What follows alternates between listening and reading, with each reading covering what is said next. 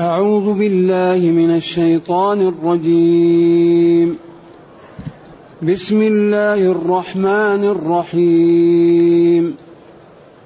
وما الحياة الدنيا إلا لعب وله وللدار الآخرة خير للذين يتقون.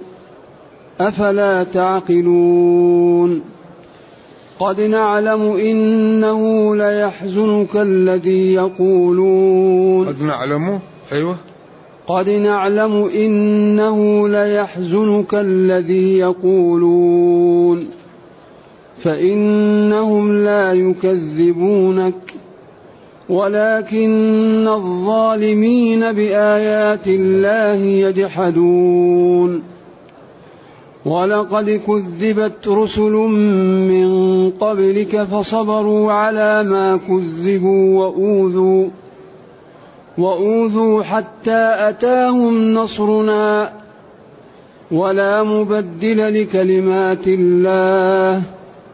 ولقد جاءك من نبأ المرسلين.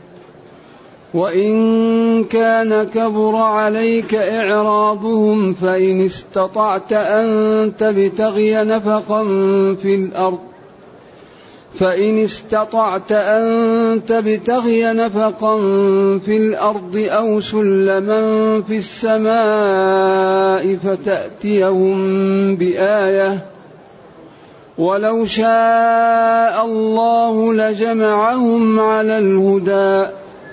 فلا تكونن من الجاهلين. إنما يستجيب الذين يسمعون والموتى يبعثهم الله ثم إليه يرجعون. حسبك. الحمد لله الذي أنزل إلينا أشمل الكتاب وأرسل إلينا أفضل الرسل وجعلنا خير أمة أخرجت للناس.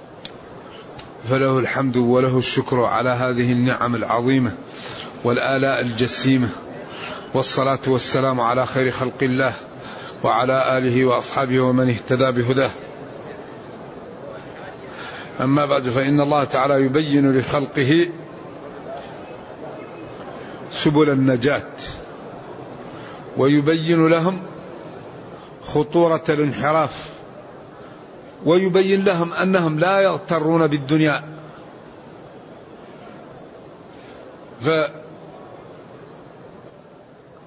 فالذين لا يرشدون في الحياة يخسرون. قد خسر الذين كذبوا بلقاء الله. هؤلاء نقصوا حظوظهم يوم القيامة. وقلنا إن الخسارة في اللغة أن يتاجر الرجل بالمال فيجد رأس المال نقص. هذا يقال له خسرة ورأس مال الإنسان عمره.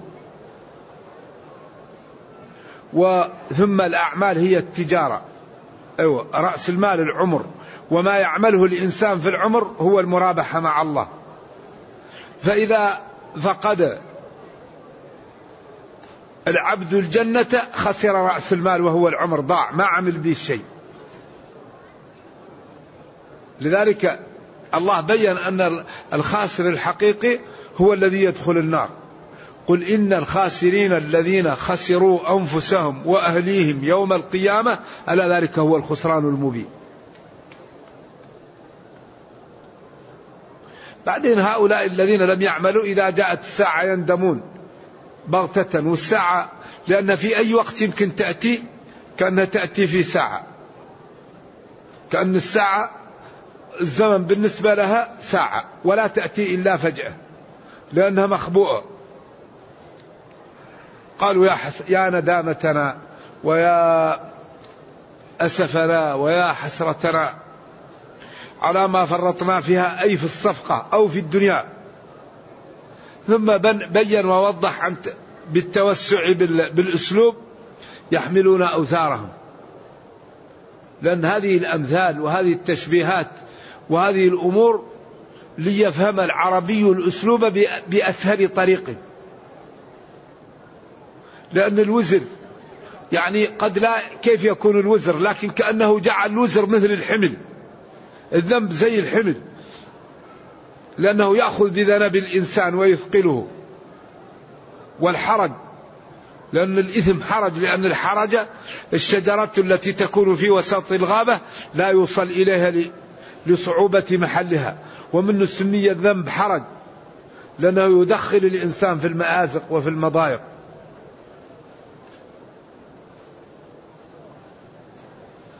ألا ساء الوزر الذي يزرونه أو ألا ساء وزرهم. ثم قال وما الحياة الدنيا إلا لعب وله. وما الحياة الدنيا إلا لعب وله. هذا قصر إضافي. أو لأن أغلب الناس يهتمون باللعب واللهو. اللعب الذي يفعله الإنسان ولا مردود له واللهو الذي يفعله الإنسان وقد يكون له مردود في نشاط أو في أمر يلعب مع فرسه ليتقوى على الفروسية يلعب مع قوسه ليتقوى على إصابة الهدف. يلعب مع زوجه لتأنس به فتكون حياته هنيئة ويجد أولادا. أيوة. لكن اللعب دائما يعني ما هو؟ دائما يكون اللعب ما فيه إيش؟ يكون لعب بس ليلعب ما يكون وراها شيء. والله ولا الدار الآخرة قراءة الجمهور ولا الدار الآخرة. وقراءة ابن عامر ولا دار الآخرة. ولا الدار الآخرة صفة. ولا دار الآخرة مضافة. خير أي أفضل وأحسن وأكثر نفعا لمن؟ للذين يتقون. إذا القيامة خير للمتقي ما الذي يفهم من هذا؟ أن دار الآخرة شر للمجرمين. ولا دار الآخرة شر للمجرمين. أفلا تعقلون؟ أفلا تنتبهون؟ وتعقلون هذه التشريعات وهذه الأوامر وهذه الأساليب الرفيعة فتكون سبب لكم في الاستقامة والتوبة والنجاة؟ ألا ألا تقرؤون؟ ألا تتأملون؟ ألا تراجعون عقولكم؟ ألا تنظرون فتعقلون خطورة المعاصي وما في يعني الطاعة من الخير. ثم قال قد نعلم قد حرف تحقيق. نعلم نحن الله. يعني قد يعلم الله. نعم وهنا قد جاية لتحقيق الكلام وتأكيده. إنه أي الأمر والشأن. لا يحزنك أو لا يحزنك أي لا يؤلمك ويصيبك بالهم والغم الذي يقولون. ساحر شاعر كاهن أساطير الأولين اكتتبها أضغاث أحلام بل افتراه أيوة نحن نعلم ونؤكد أن ما يقولونه يقع في قلبك منه الألم. والهم والحزن. فإنهم لا يكذبونك أو لا يكذبونك. لا يكذبونك أي لا يقولون أنت تكذب. ولكنهم هم يكذبون بما جئت به عنادا وتكبرا لأنهم يعلمون أنك صادق. أو إنهم لا يكذبونك أي لا يجدونك كذابا. وإنما هم يجحدون. لذلك قالوا إنهم لما جلسوا مع بعض وقالوا وقالوا فالله قال له هم لا يكذبونك ولكنهم هم يجحدون هم يعلمون أنك أنك صادق. ولذلك التفسير الثالث فإنهم لا يستطيعون أن يأتوا أو يأتوا بكذبة مما جئت به. لا يكذبونك لا يستطيعون أن يثبتوا عليك الكذب. ولكن الظالمين بآيات الله يجحدون. أي ما جئت به صدق وحق أو أنهم لا يجدونك كذابا أو أنهم لا يكذبون بك ولكنهم ولذلك قال له يا محمد نحن لا نكذبك ولا ولا نكذب ولكن نكذب بما جئت به ننفي ما جئت به. وإن كان الأمر متلازم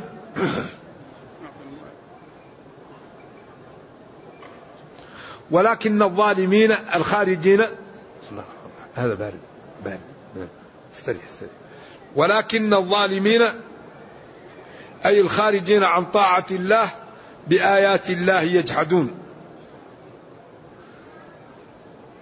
الظالمين جمع ظالم. والظالم هو الذي يتعدى ما شرع له لما لم يشرع له. سواء بمعصية أو بكفر أو بذنب أو بأي عمل. أي عمل يعمله المسلم خارج عن الشرع هذا يقال له ظلم. لكن أكثر ما يطلق الظلم على التعدي على الآخرين. والإنسان قد يظلم نفسه لأن الذي يكفر ظلم نفسه والذي يكذب ظلم نفسه. والذي يتعدى على الآخرين ظلم نفسه بتعديه على الآخرين.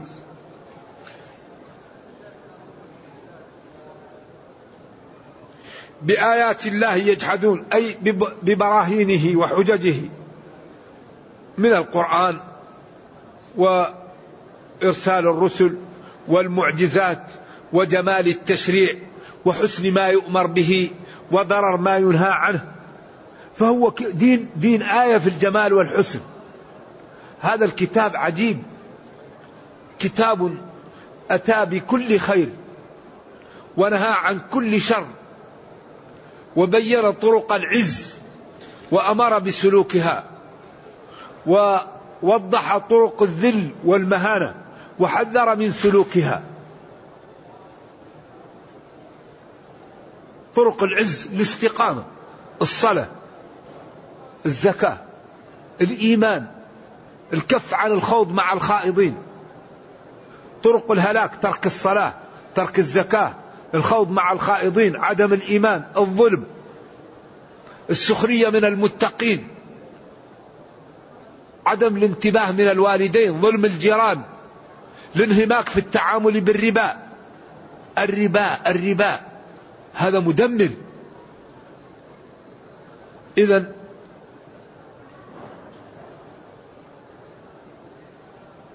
ولكن الظالمين بآيات الله يجحدون بحججه وبراهينه وبما أمر به يجحدون ذلك. أدلة من أكبر الأدلة على جمال هذا الدين أنه أباح البيع وحرم الربا. قالوا إنما البيع مثل إيش؟ قال الله تعالى وأحل الله البيع وحرم الربا. هم يجحدون. يقولوا لا الربا ما هو حرام.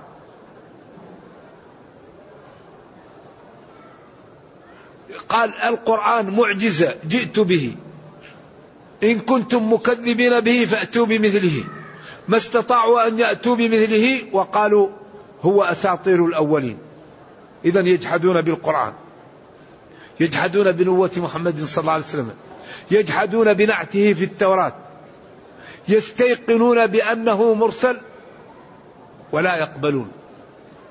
ولذلك هؤلاء لما سئلوا عن في خلاء قالوا نحن الحال هل محمد صلى الله عليه وسلم صادق أو كاذب؟ قالوا والله ما كذب محمد. والله إنه لصادق. لا قالوا فيهم السقاية وفيهم الرفادة وفيهم وفيهم وبعدين فيهم النبوة. ما لا تترك لقريش الثانية؟ إذا إذا إذا صدقنا بالنبوة كل شيء يأخذوه عنا إذا لا نصدق.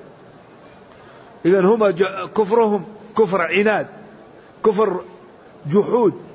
يعرفون أنه رسول ولكن يجحدون ويعاندون.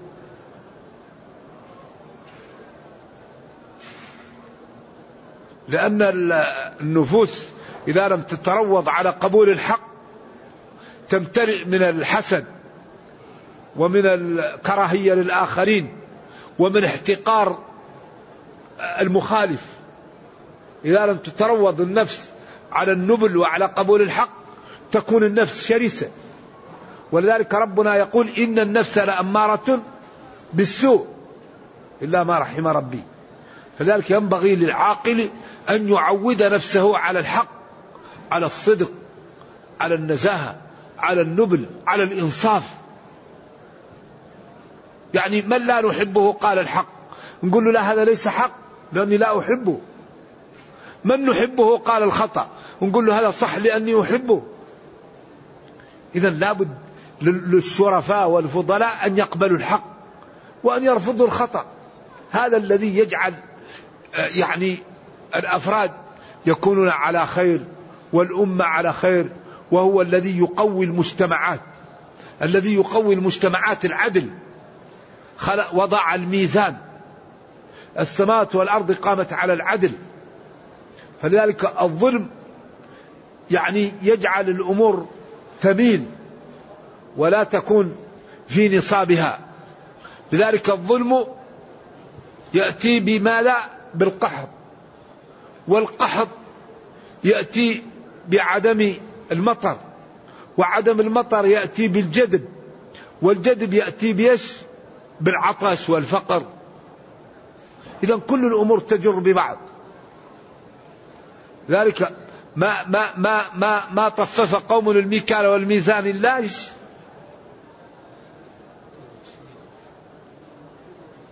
يعني إذا وفيه أمور تسبب للأمة تعويق.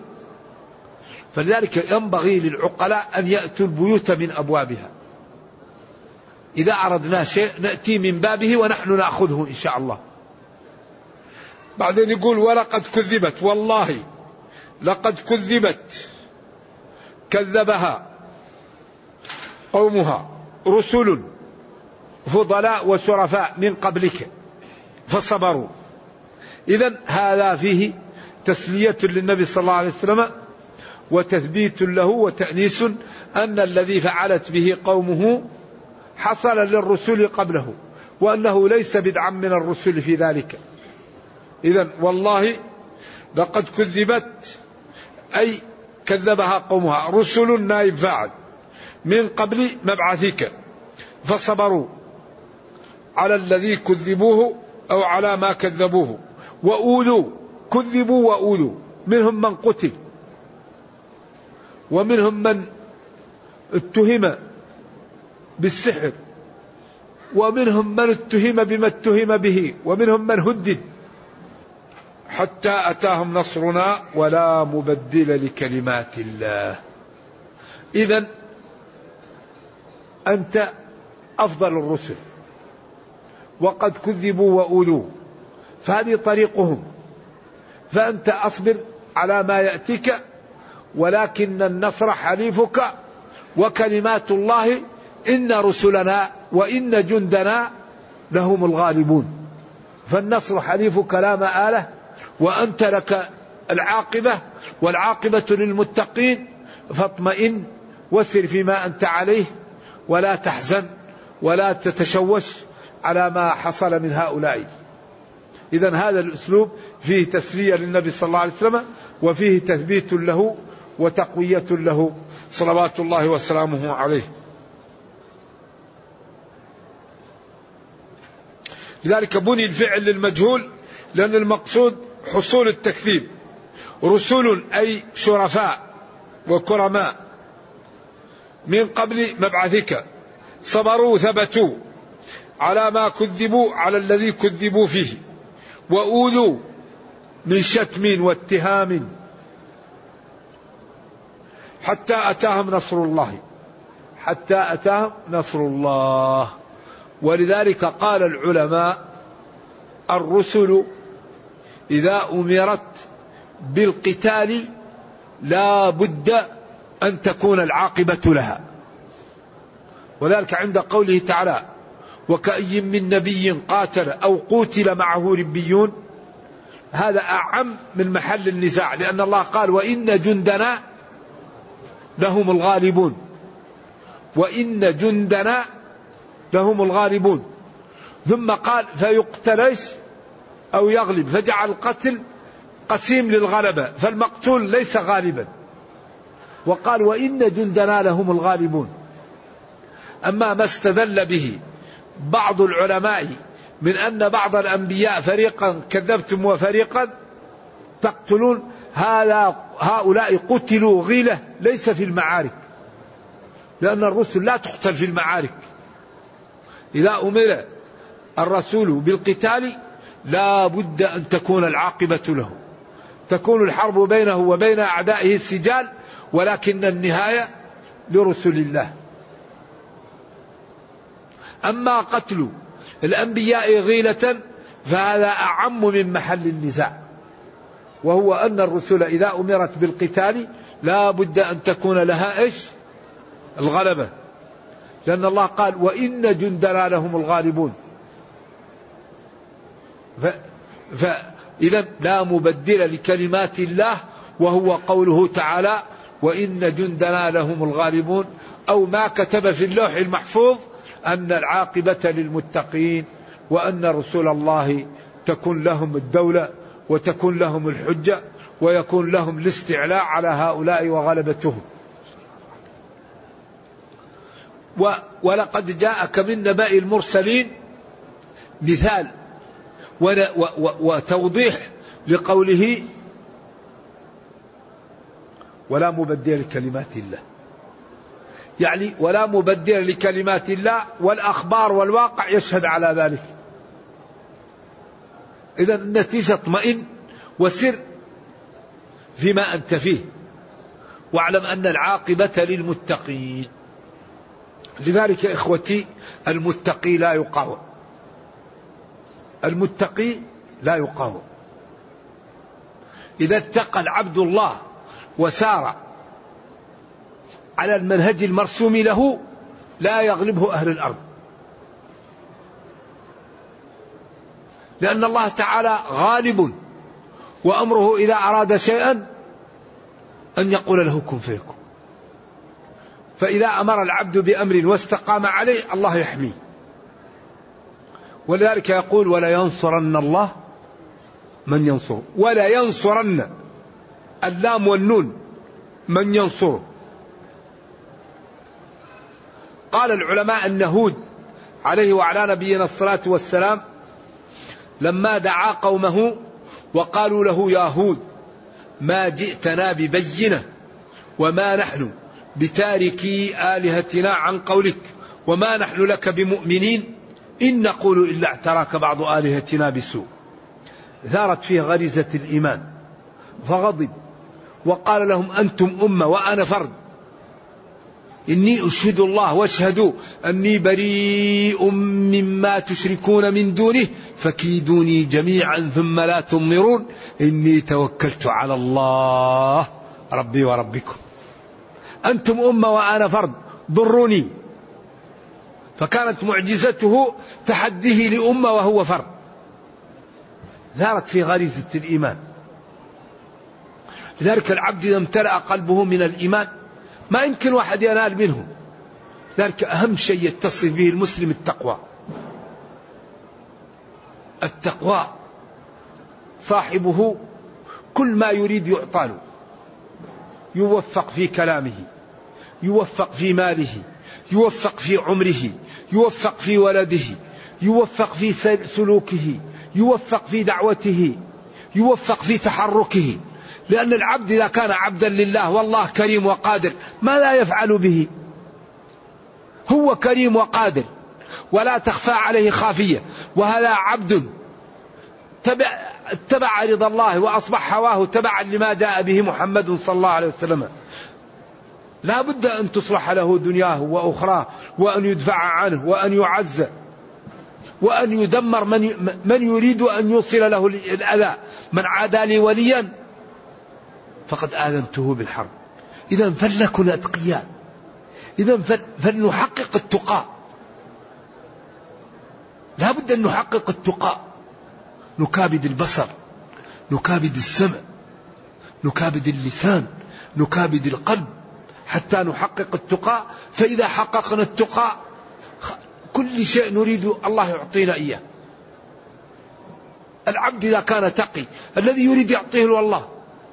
ذلك الله يقول ومن يتق الله يجعل له. جواب مخرجا. قال ابن إسحاق منفذا من كل ضيق. والتقى لا يمكن أن ينال بالنوم. التقى لا يمكن أن ينال بال... ب... ب... بعدم ممارسة الطاعة. التقى ينال بممارسة الطاعة. إذا مارس العبد الطاعة جاءه التقى. التقى ينال بالعلم التقى ينال بالتعود على الصدق وعدم الكذب. التقى ينال بأن تحب لإخوانك ما تحب لنفسك. والله لا يؤمن أحدكم حتى يحب لأخيه ما يحب لنفسه. التقى أن تتجنب أكل الحرام أن تتجنب النظر إلى الحرام أن تتجنب الكلام بالحرام أن تتجنب المشي إلى الحرام. أن تتجنب تلمس بيدك الحرام أن تتجنب تضع في بطنك الحرام أن ترسل فرجك على حرام. هذا هو التقى. فإذا اتقى العبد الله كل ما يريد الله يعطيه. فإذا دعاه استجاب له. وإذا سأله أعطاه. وإذا التجأ به ألجأه. وإذا احتمى به حماه. وإذا سأله حاجة أعطاه إياها. ولكن هذا لا بد فيه من ماذا؟ لا بد فيه من المجاهدة. والذين جاهدوا فينا ما يمكن يأتي هذا إلا بالمكابدة. والذين جاهدوا. ما يمكن يأتي التقاء إلا بمجاهدة النفس. إذا يقول جل وعلا لنبيه صلى الله عليه وسلم قد نعلم إنه ليحزنك الذي يقولون هؤلاء الكفار فإنهم لا يكذبونك. ليس المقصود يعني الازدراء بك أنت ولا وصمك بالعيب ولكن العيب فيهم هم هم الكفار. ولكن الظالمين بآيات الله يجحدون. بعدين اطمئن وأعلم أن الأمر ليس خاص بك. ولقد كذبت رسل من قبلك. اذا ما حصل لك حصل للرسل من قبلك. فصبروا على ما وقع لهم وأوذوا حتى أتاهم نصرنا. ولا مبدل لكلمات الله أني أنصر رسلي. ولقد جاءك من نبأ المرسلين ما يعضد ذلك ويقويه. ثم عاتبه عتابا خفيفا. وفي ذلك تعليم للأمة ضمنا كما قال بعض العلماء. وإن كان كبر عظوما وضخوما عليك إعراضهم جعل الإعراض كالجبل يعني لقوته. لأن كبر في الأجسام وكبر في المعاني. تقول فلان كبر جسمه وفلان كبرت سنه. كبرت كلمة تخرج أي عظمت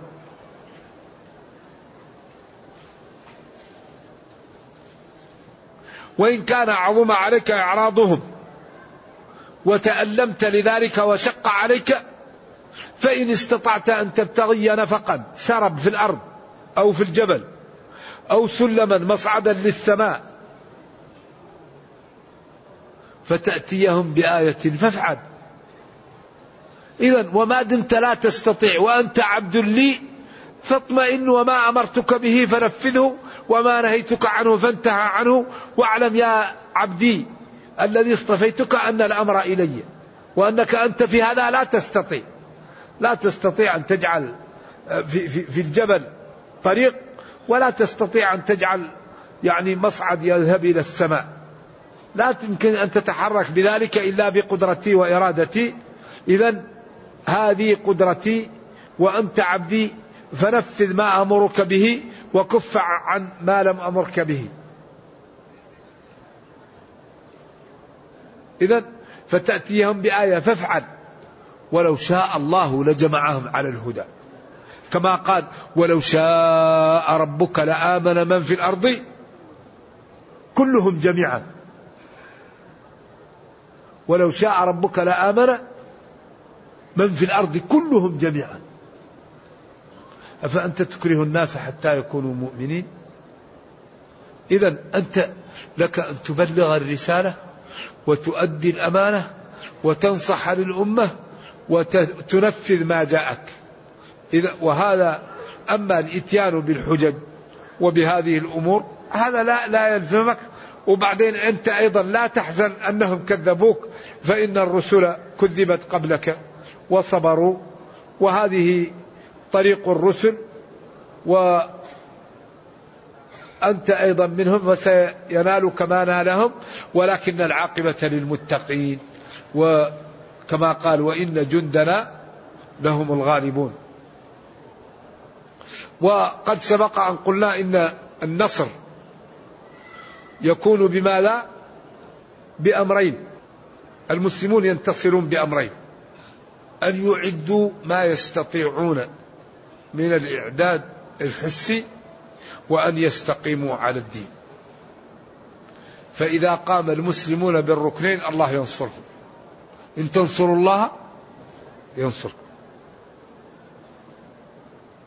وقلنا مرارا في هذه الدروس المباركة أن المثال على ذلك ما حصل يوم الخندق.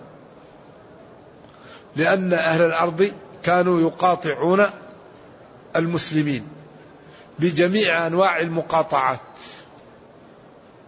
ولكن المسلمين قاموا بالركنين في هذه المحل فالله تعالى نصرهم بشيء لم يكن في الحسبان. فقد وصف الله الموقف حين قال جاءوكم من فوقكم ومن أسفل منكم وإزاغت الأبصار وبلغت القلوب الحناجر. قاموا بالركن المادي وهو حفر الخندق. ثم قاموا بالركن المعنوي وهو قولهم هذا ما وعدنا الله ورسوله وصدق الله ورسوله وما زادهم إلا إيمانا وتسليما. إذا النصر بالإعداد الحسي والإعداد المعنوي. فإذا أعد المسلمون الإعداد الحسي والمعنوي لا بد أن ينصرهم ربهم. ولذلك لما قاموا بهذا في غزوة الخندق علما بأنهم قلة وأعداؤهم كثر وجاءوا من جميع الجهات هم التجأوا إلى الله فالله تعالى أنزل الملائكة والرياح بعد أن قاموا بالركنين وهزم الأحزاب وقال جل وعلا يا أيها الذين آمنوا اذكروا نعمة الله عليكم إذ جاءتكم جنود فأرسلنا عليهم ريحا وجنودا لم تروها. إذا الذي ينصر بالملائكة وبالرياح ينبغي أن تكون العلاقة معه على ما أراد وما شرع. هو يملك الرياح يقول لها الرياح أرفعي بهم البيوت.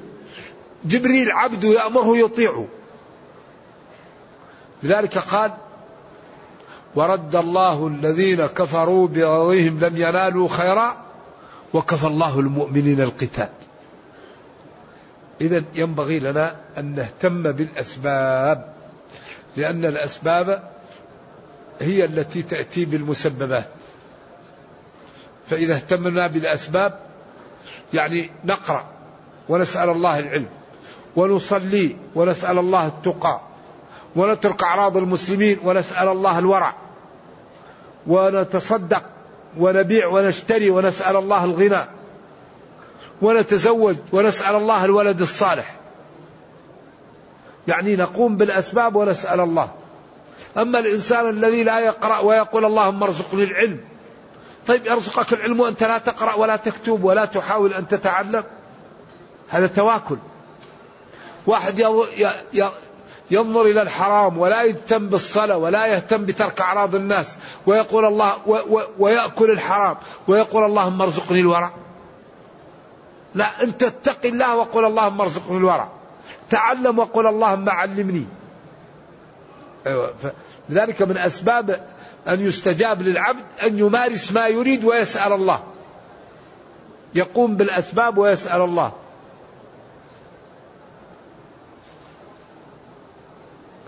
ولو شاء الله لجمعهم على الهدى لجعل كل الناس مسلمة. فلا تكونن من الجاهلين الذين يصدر منهم ما لا يصلح سواء من التكذيب أو من الحزن أو من الجزع أو من عدم معرفة الأمور على حقائقها. ثم قال جل وعلا إنما يستجيب الذين يسمعون. إنما أم الباب. يستجيب يجيب. الذين يسمعون أي المؤمنون. الذين كتب الله لهم السعادة. والموتى يبعثهم الله ثم إليه يرجعون. هذا دائما يمثل للمؤمن بالحي وبالكافر بالميت. ولذلك على بعض التفاسير يخرج الحي من الميت ويخرج الميت من الحي يخرج الكافر من المؤمن والمؤمن من الكافر. وجعل الكافر مثل الموت ومثل الظلام ومثل القطر. وجعل المسلم مثل النور ومثل الحي ومثل الضياء ومثل الصفاء. إذا الذي يستجيب لدعوة النبي صلى الله عليه وسلم هم المؤمنون الذين كتب الله لهم الإيمان. أما الكفار الذين لا يقبل لا, لا يقبلون الدعوة هم الموتى. عياذا بالله. يبعثهم الله يوم القيامة. يعني لا يدخلون وإنما يبعثهم الله يوم القيامة ويجازيهم. وقال مثل الفريقين كالأعمى والأصم والبصير والسميع. هل يستويان مثلا وقال للذين أحسنوا الحسنى والزيادة ولا ترهق ولا يرهق وجوههم قتر ولا ذلة. أولئك أصحاب الجنة. وجوههم نضيرة سيماهم في وجوههم من أثار السجود. محجلون من آثار الوضوء. أما الكفار عياذا بالله يوم القيامة وجوههم عليها غبرة ترهقها قترة. أولئك هم الكفرة الفجرة. هذه أوصاف وهذه أوصاف وهذا بيان لينجو العبد قبل أن يفوت الأوان هذه الأمور أخبرنا بها. لماذا؟ لنحتاط لنتوب لننجو لنعرف الحق ونتبعه ونعرف الباطل ونتجنبه. لأن الإنسان إذا لم يتنبه تنفلت نفسه ولم يعمل شيئا لآخرته. والعمر شبيه بالشريط أو بالطريق. تمشي مع الطريق حتى تقف الطريق. العمر ماشي ماشي انتهى. قل لكم ميعاد يوم لا تستأخرون عنه ساعة ولا تستقدمون. إن أجل الله إذا جاء لا يؤخر. أينما تكونوا يدرككم؟ الموت. إذا هذه الأخبار وهذه الأوامر وهذه النواهي وهذه النصائح وهذه التشريعات نحن الآن في الدنيا نتعلمها لتنفعنا لنتمثلها لنفوز بسببها لننجو بالعمل بها. أما إذا كان الإنسان يسمع ولا يعمل ويقرأ ولا ينتبه ما يستفيد. فبشر عبادي الذين إيش؟ يستمعون. فبشر عبادي. بشر. اخبرهم بالخبر الذي تتطلق منه أسارير البشره عبادي. ما هم عباد الشيطان. ما هم عباد الهوى. ما هم عباد الدرهم والدينار. عبادي. الذين يستمعون. الكلام. أمر نهي. آداب. أخلاق. موعظة. فيتبعون إيش؟ أحسنه. هؤلاء ما صفتهم؟ هؤلاء الذين هداهم الله. وفقهم الله وجعلهم من المهتدين. وهؤلاء هم أصحاب ما لا العقول الألباب. يفهم من دليل الخطاب أن الذي لا يستمع القول ولا يتبع أحسنه أنه لم يهدأ ولا عقل له. ذلك تجد بعض الناس كل ما سمع خطيبا أو مدرسا أو واعظا يخرج. على طول لا يسمع. طيب من أين تأتيه الهداية هذا هذا الذي لا يستمع الأقوال. من أين يفهم حتى يتبع أحسن القول؟ إذا ضروري ضروري من إعطاء جزء من الوقت للدين. لا بد أن نعطي بعضا من أوقاتنا لديننا. لأن هذه الأوامر وهذه النواهي وهذه العبادات لا تنمو إلا بالفهم والعمل. والفهم والعمل يحتاج إلى وقت تدبر وممارسة. إذا لا بد أن نقتطع جزءا من أوقاتنا لديننا وهذا الجزء سيبارك الله فيه. يبارك لك في عمرك وفي مالك وفي ولدك لأجل هذا الجزء من الوقت الذي تعطيه للدين. تجلس تقرأ القرآن. تجلس تتعلم ما الواجب عليك. تتعلم ما الحرام عليك. كيف نترك لي؟ يعني خير قبل أن نموت. أنا مسلم وسأموت. كيف نترك لي بصمات قبل أن نموت؟ علم. مشروع. ناس يهتدوا على يديك.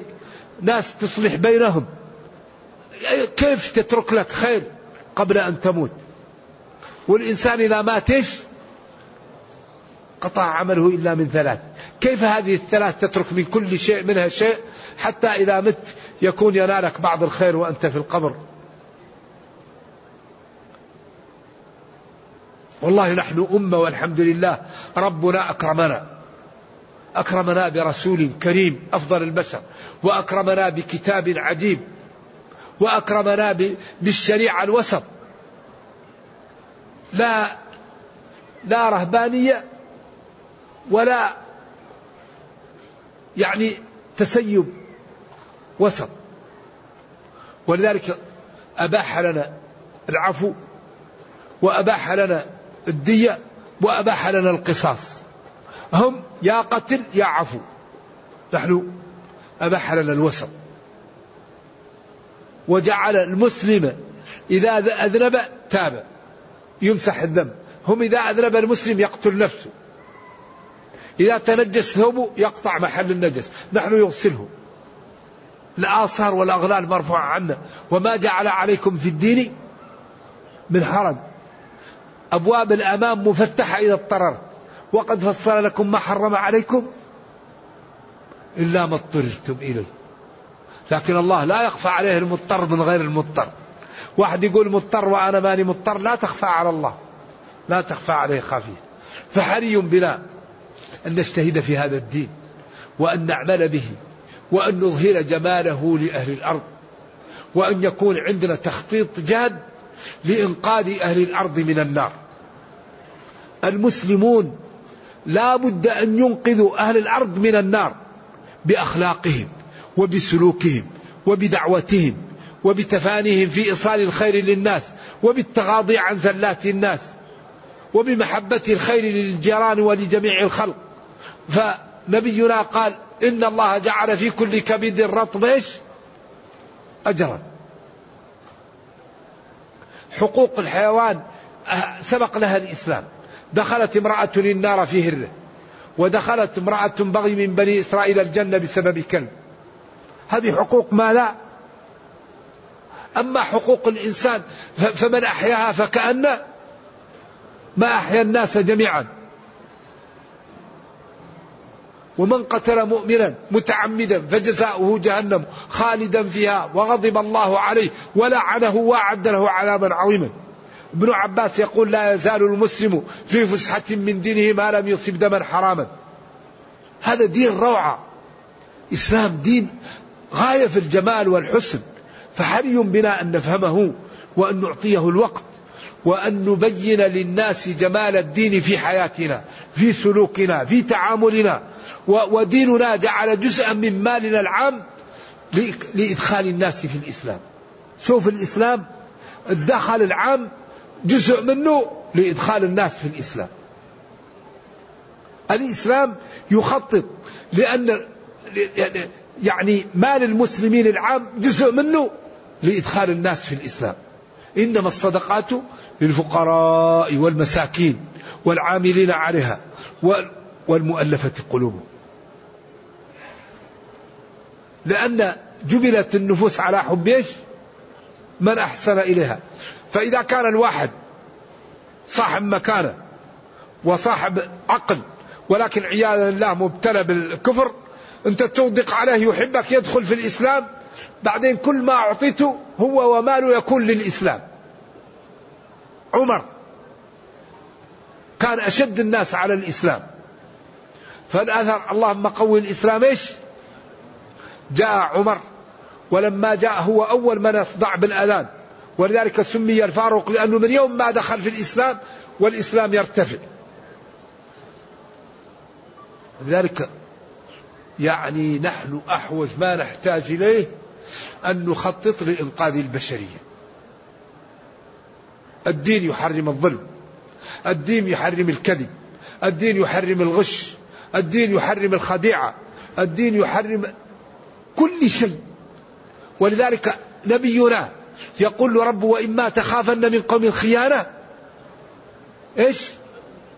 فانبذ إليهم على سواء. اخبرهم قل لهم انتهى ما بيننا. ولما أراد أن يخرج الكفار من, من مكة قال لهم فسيحوا في الأرض أربعة أشهر. وقال لهم يوم الحج. ما خلاها في وقت. لا يكون الناس موجودين حتى لا يقال غدر بهم. وأذان من الله ورسوله إلى الناس. إيش؟ يوم الحج الأكبر. يعني الاهتمام بالإخبار في الوقت المناسب. قال فسيحوا في الأرض أربعة أشهر واعلموا أنكم غير معجز الله وأن الله مخزي الكافرين. ما أجمل هذا الأسلوب وما أحسنه وما أنصفه. هل يليق بأمة عند هذا الكتاب؟ ما تكون في الصدارة؟ ما تنقذ العالم؟ إذا لا بد من الاجتهاد. لا بد من اللبن. لا بد من رفع الهمة. لا بد من الرفق بالآخرين. جيرانك. أولادك أقربائك زوجاتك زملائك في العمل في الطريق في المسجد في المتجر في الشارع. المسلم يكون مسلم في كل مكان. فإذا رآك الناس أحبوا الدين في شخصك. لأن المسلم إذا اتقى الله كل من رآه أحبه. لأنه لا يظلم ولا يكذب ولا ينظر ولا يرفع صوته ويلطف بالناس ويحترمهم. فكل من رأى المسلم يحبه. لأنه المسلم مأمور بكل فضيلة. فإذا رآه الناس أحبوه فإذا أحبوه اتبعوا الدين. نرجو الله جل وعلا أن يجعلنا وإياكم من المتقين وأن يرينا الحق حقا ويرزقنا اتباعه وأن يرينا الباطل باطلا ويرزقنا اجتنابه وأن لا يجعل الأمر ملتبسا علينا فنضل. اللهم ربنا أتنا في الدنيا حسنة وفي الآخرة حسنة وقنا عذاب النار. اللهم إنا نسألك السلامة من كل إثم والغنيمة من كل بر والفوز بالجنة. اللهم ارحم ضعفنا اللهم ارحم ضعفنا اللهم تجاوز عن سيئاتنا. اللهم إنا نسألك الجنة. اللهم إنا نعوذ بك من النار.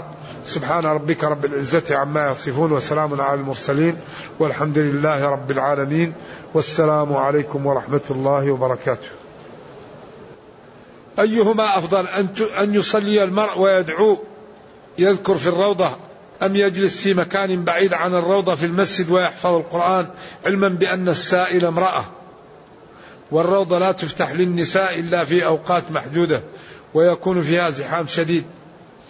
ينبغي للمسلم أن يمارس العبادة التي يكون فيها القلب أحضر والاستفادة أكثر. لأن العبادات تختلف باختلاف العمل. وكل ما عبد العبد ربه هو يؤجر. لكن إذا كان في الروضة وهو لا يستطيع أن يقرأ لشدة الزحام يعبد الله في محل بعيد شوية من الروضة عشان يحضر قلبه الأعمال بالنيات. والذي يدعس عليه ما عنده نية للعبادة. نعم. وخصوصا أن ثاني شيء أن المرأة إذا جاءت للمسجد تضاعف لها الصلاة لكن صلاتها في بيتها أفضل. لا تمنعوا إماء الله مساجد الله والمرأة خير لها بيتها. إذا كانت للمرأة مضاعفة في المسجد فهي في البيت أكثر مضاعفة. لأنه قال والمرأة خير لها بيتها ما قال إلا في المسجد الحرام وفي المسجد النبوي. قال هذا هنا. قال لا تمنعوا إماء الله مساجد الله والمرأة خير لها بيتها. لأنها لا تجب عليها الجمعة ولا الجماعة. أما الرجال الله قال اركعوا مع الراكعين. أما المرأة لا تجب عليها الجماعة. فهي إذا جاءت للمسجد يجوز ولها الأجر ولكن بقاءها في بيتها أكثر أجرا. قال فما تفسير قوله تعالى فأعرض عن من تولى عن ذكرنا. ولم يرد إلا الحياة الدنيا ذلك مبلغهم من العلم. أعرض أتركوا هذا قبل الجهاد. عمن تولى يعني أعرض تولى عن ذكرنا. يعني لم يصلي ولم يؤمن ولم يدخل في الدين. ولم يرد إلا الحياة الدنيا. يعني هو لم يؤمن بالدين ولم يتبعك ولا يريد إلا الحياة الدنيا. أكل وشرب ونوم ومتعة ما يريد إلا الحياة الدنيا ما ينفعه في المال في الحياة المال والولد والمتع ذلك أي ذلك الذي أعرض عن ذكرنا وأراد الدنيا مبلغه من العلم. أي لا علم عنده هو جاهل. ولذلك لو كان عالما لاختار ماذا؟ الدين واختار ما عند الله عن هذه الشهوات. كما قال إنما أموالكم وأولادكم فتنة. والله عنده أجر عظيم. ما تجدون من المتاع في المال والولد أعظم منه ما عند الله من الأجر لو اتقينا الله في المال والولد. هذا يقول شيخنا يا فاضل الله وفقكم الله الله المستعان. نرجو توجيه نصيحة للزوار الذين يشتغلون بالتصوير لأنفسهم وغيرهم داخل المسجد وخارجه على يستغلون بسببه يشتغلون بسببه عن قصد القربة والعبادة لله سبحانه.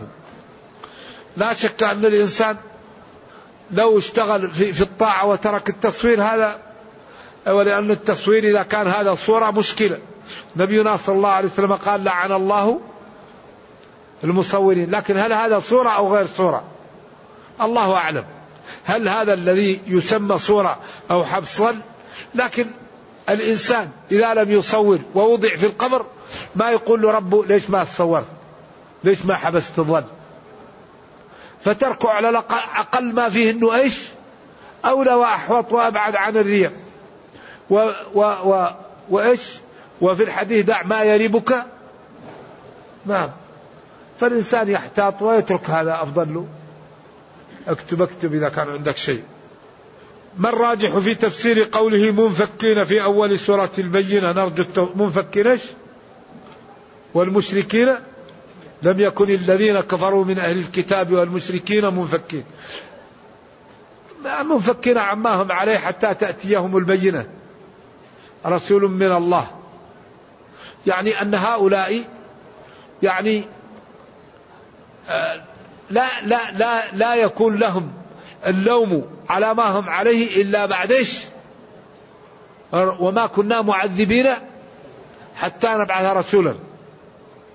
لم يكونوا يتركون هذا حتى تأتيهم البينة فإن جاءتهم البينة وأقلعوا ذلك النجاة وإن لم يقلعوا هم عياذا بالله. آه.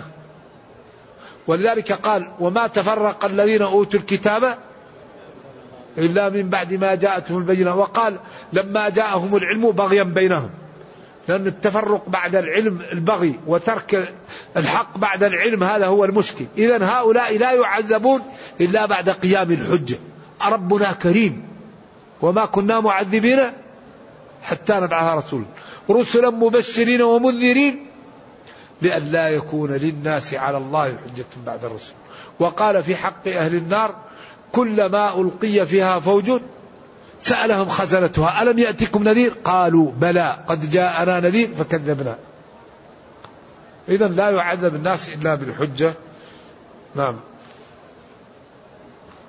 بس يكفي هذا. هل تكون قراءة القرآن بعد صلاة الفجر إلى شروق الشمس أفضل أو درس فقه أو سنة في نفس الوقت؟ إذا كان الإنسان يحتاج إلى الفقه وإلى فروض عينه هذا حتم عليه. نعم ويمكن الإنسان يجمع بينهم. يمكن يقرأ إلى الشروق ويأخذ الدرس أو يأخذ الدرس ويقرأ في وقت آخر. نعم ولذلك إذا نظمنا الوقت بس يكفي هذا. إذا نظمنا الوقت يكفينا. ولذلك لا بد من تنظيم الوقت. وقت للصلاة وقت للنوم وقت للراحة نعم ولذلك قال إن لنفسك عليك حق ولأهلك عليك حق ولزورك عليك حق فأعط كل ذي حق حقه. خلود القاتل للمؤمن في النار بمناسبة أم بنهاية أم بغير نهاية. وهل يجوز الصلاة على المنتحر؟ نعم. القاتل لا يخلد في النار. لا يخلد في النار إلا الكافر. والعلماء ومن جملتهم ابن قدامة صاحب المغني قال ومن يقتل مؤمنا متعمدا فجزاؤه جهنم إن جازاه الله. أي ولكن قد الله لا يجازيه ويعفو عنه. إن الله لا يغفر أن يشرك به ويغفر ما دون ذلك. وإن كان ورد عن, عن ابن عباس قول لكنه يقال إنه رجع عنه يقول إن الله لا يغفر أن يشرك به ولا من قتل نفسا مؤمنه ويغفر ما دون ذلك. ويقول سورة الفرقان مكية وسورة النساء مدنية. هناك في سورة الفرقان إلا من تاب. ولكن النصوص صريحة في أن من قال لا إله إلا الله دخل الجنة. قال وإن زنا وإن سرق وإن فعل قال على رغم انف أبي ذر. نعم. أكتب ما تريد الله يجزيك خير. هل الأموال المسروقة من الأموال العامة هل هي تجب فيها الزكاة؟ وهل تبنى منها المساجد؟ هل الأموال المسروقة من الأموال العامة هل تجب فيها الزكاة أو تبنى منها المساجد؟ الله أعلم أراجع من عنده علم في هذا فليأتينا. هل الأموال المسروقة من الأموال العامة هل تجب فيها الزكاة وهل تبنى منها المساجد؟ مشكلة المال المسروق نجس. والله لا يقبل إلا طيب والمساجد بيوت الله. وطهر بيتي. ما كان للمشركين أن يعمروا مساجد الله. إنما يعمر مساجد الله من آمن بالله. وطيب كيف يبنى المسجد من النجس؟ وكيف أيضا يعني تعطى الزكاة من هي الزكاة تطهر المال. إذا كان المال نجس كيف نطهره وهو نجس؟ هذه مشكلة ولذلك أنا لا أستطيع أجيب على هذا. نعم. أيوه. أيوه هذا الجمع بين الأقوال. لكن العلماء ذكروا عنه هذا في سورة الفرقان وقال أن سورة الفرقان مكية وسورة النساء مدنية وأنها ما نسختها. ولكن هذا رأي من الآراء. ولكن الراجح كما قال العلماء أن كل من قال لا إله إلا الله له توبة. نعم. والد النبي صلى الله عليه وسلم وأمه من الفترة.